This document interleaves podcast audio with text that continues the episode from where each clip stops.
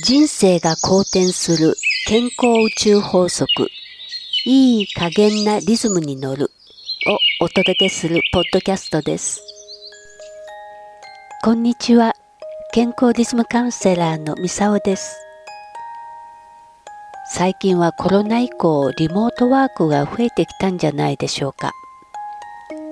あなたもリモートワークをされている方の一人でしょうか？リモートワークをされることで結構生活のリズムがね変わってきたかなという感じがあります。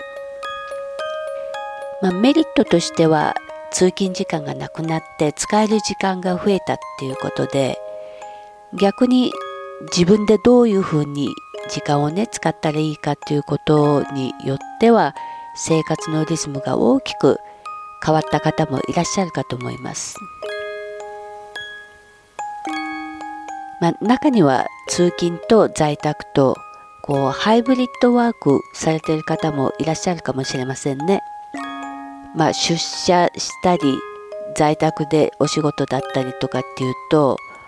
結構起床時間が大きくずれたりすることありませんか、まあ、そうすると生活のリズムも乱れてきますよね。まあ、そういったことで結構睡眠トラブルになる方も多いです。慣れてる自宅が仕事場になるっていうことでプライベートと仕事のね境がどうしても合間になっちゃいますよね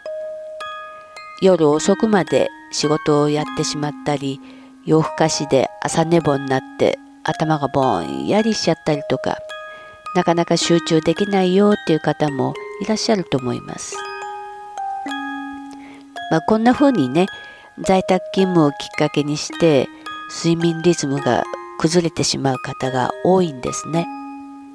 まあ、これって体にとってはすんごいストレスになるわけです。で、その結果、体内時計が乱れちゃって体調を崩すっていう方が多いです。でこの体内時計が乱れちゃうとどうしても夜になって目が冴えて寝らんないとか朝は眠くて起きらんないとか、まあ、集中力も低下するし疲れやすいイライラしちゃうっていうことになりやすいわけです。じゃあこのテレワークでこう睡眠不足とかね生活リズムがこう崩れてしまった場合どうやってこう改善していくかっていうことですね。でまず一番大事なのは朝起きたら太陽の光を浴びるっていうことがすごく重要です。これはね体のリズムとこの地球のリズムっていうのにズレがありますからこれをリセットするために必要になるわけですね。この光太陽の光っていうのは、まあ、曇ってても1万ルクスぐらいあるんですよ。で晴れてればその10倍ぐらいあるわけです。でこれがね家の中にいるとまあ明るくても1000ルクスぐらい？っていうとこですね。そうすると桁が違うわけです。人間って光のリズムでいつ昼間で動く時間か？でいつ夜で寝る時間か？っていうことをこう判断してるわけですね。ですからテレワークで明るくない部屋にずっといると体の方はいつ昼でいつ夜なんだか分かんなくなっちゃうしまあ人によってはねああれ気がついたら今日全然太陽浴びてなかったわっていうこともあるかもしれませんね。で体調をね整えていくためにはやっぱり睡眠が一つのバロメーターになるわけですね。ポイントはもちろんさっき言ったように朝毎朝決まった時間に起きて太陽を浴びて朝ごはん食べるっていうのが体のねリセットをかける上で非常に重要になってくるわけです。ですから朝起きたらまずカーテン開けてベランダに出たりお外へ出てみたりっていうことをやってほしいんですね。まあ、できれば散歩してくれたら一番いいんですけど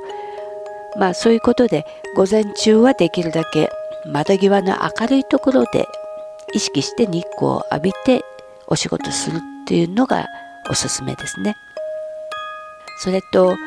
出社しても在宅でいても朝同じ時間に起きるっていうことをやっていくと生活リズムが整いますからこれを意識してほしいんですね。太陽の光で睡眠サイクルを調整してこの24時間リズムに合わせていくわけです。そうすると光に反応する睡眠ホルモンでメラトニンっていうのがあるんですがこれが明るくなると減ってきて目が覚めていくということになります。まあ、起きてから16時間から17時間ぐらい経つとこう自然な眠気が出てきますから睡眠の質も上がってくるんですね。逆に夜遅くまでパソコンとかスマホのブルーライトをね浴びて仕事してると体の方はずっと昼だって勘違いしちゃいますからこのメラトニンが全然出てこなくなっちゃうんですよね。そうすると寝らんないっていうことで睡眠の質も下がってきちゃうわけです。ですからね夜遅くまでパソコンいじってる人は要注意ですね。寝る1時間前ぐらいにはもう作業を終えてリラックスできるような状態を作ってくださいね。まあ、リモートワークで生活のリズムがねこう崩れやすい人は睡眠が一つのバロメーターになりますからこれを意識されるといいと思いますいい睡眠が取れるように意識していくと生活リズムも整ってくるし、まあ、今の行動パターンをね変えていくことができるようになりますで結果としてパフォーマンスも改善されていきますから是非心がけてやってみてくださいね。今日のお話は健康リズムカウンセラーのみさおでした。今日もゆっくりお休みくださいね。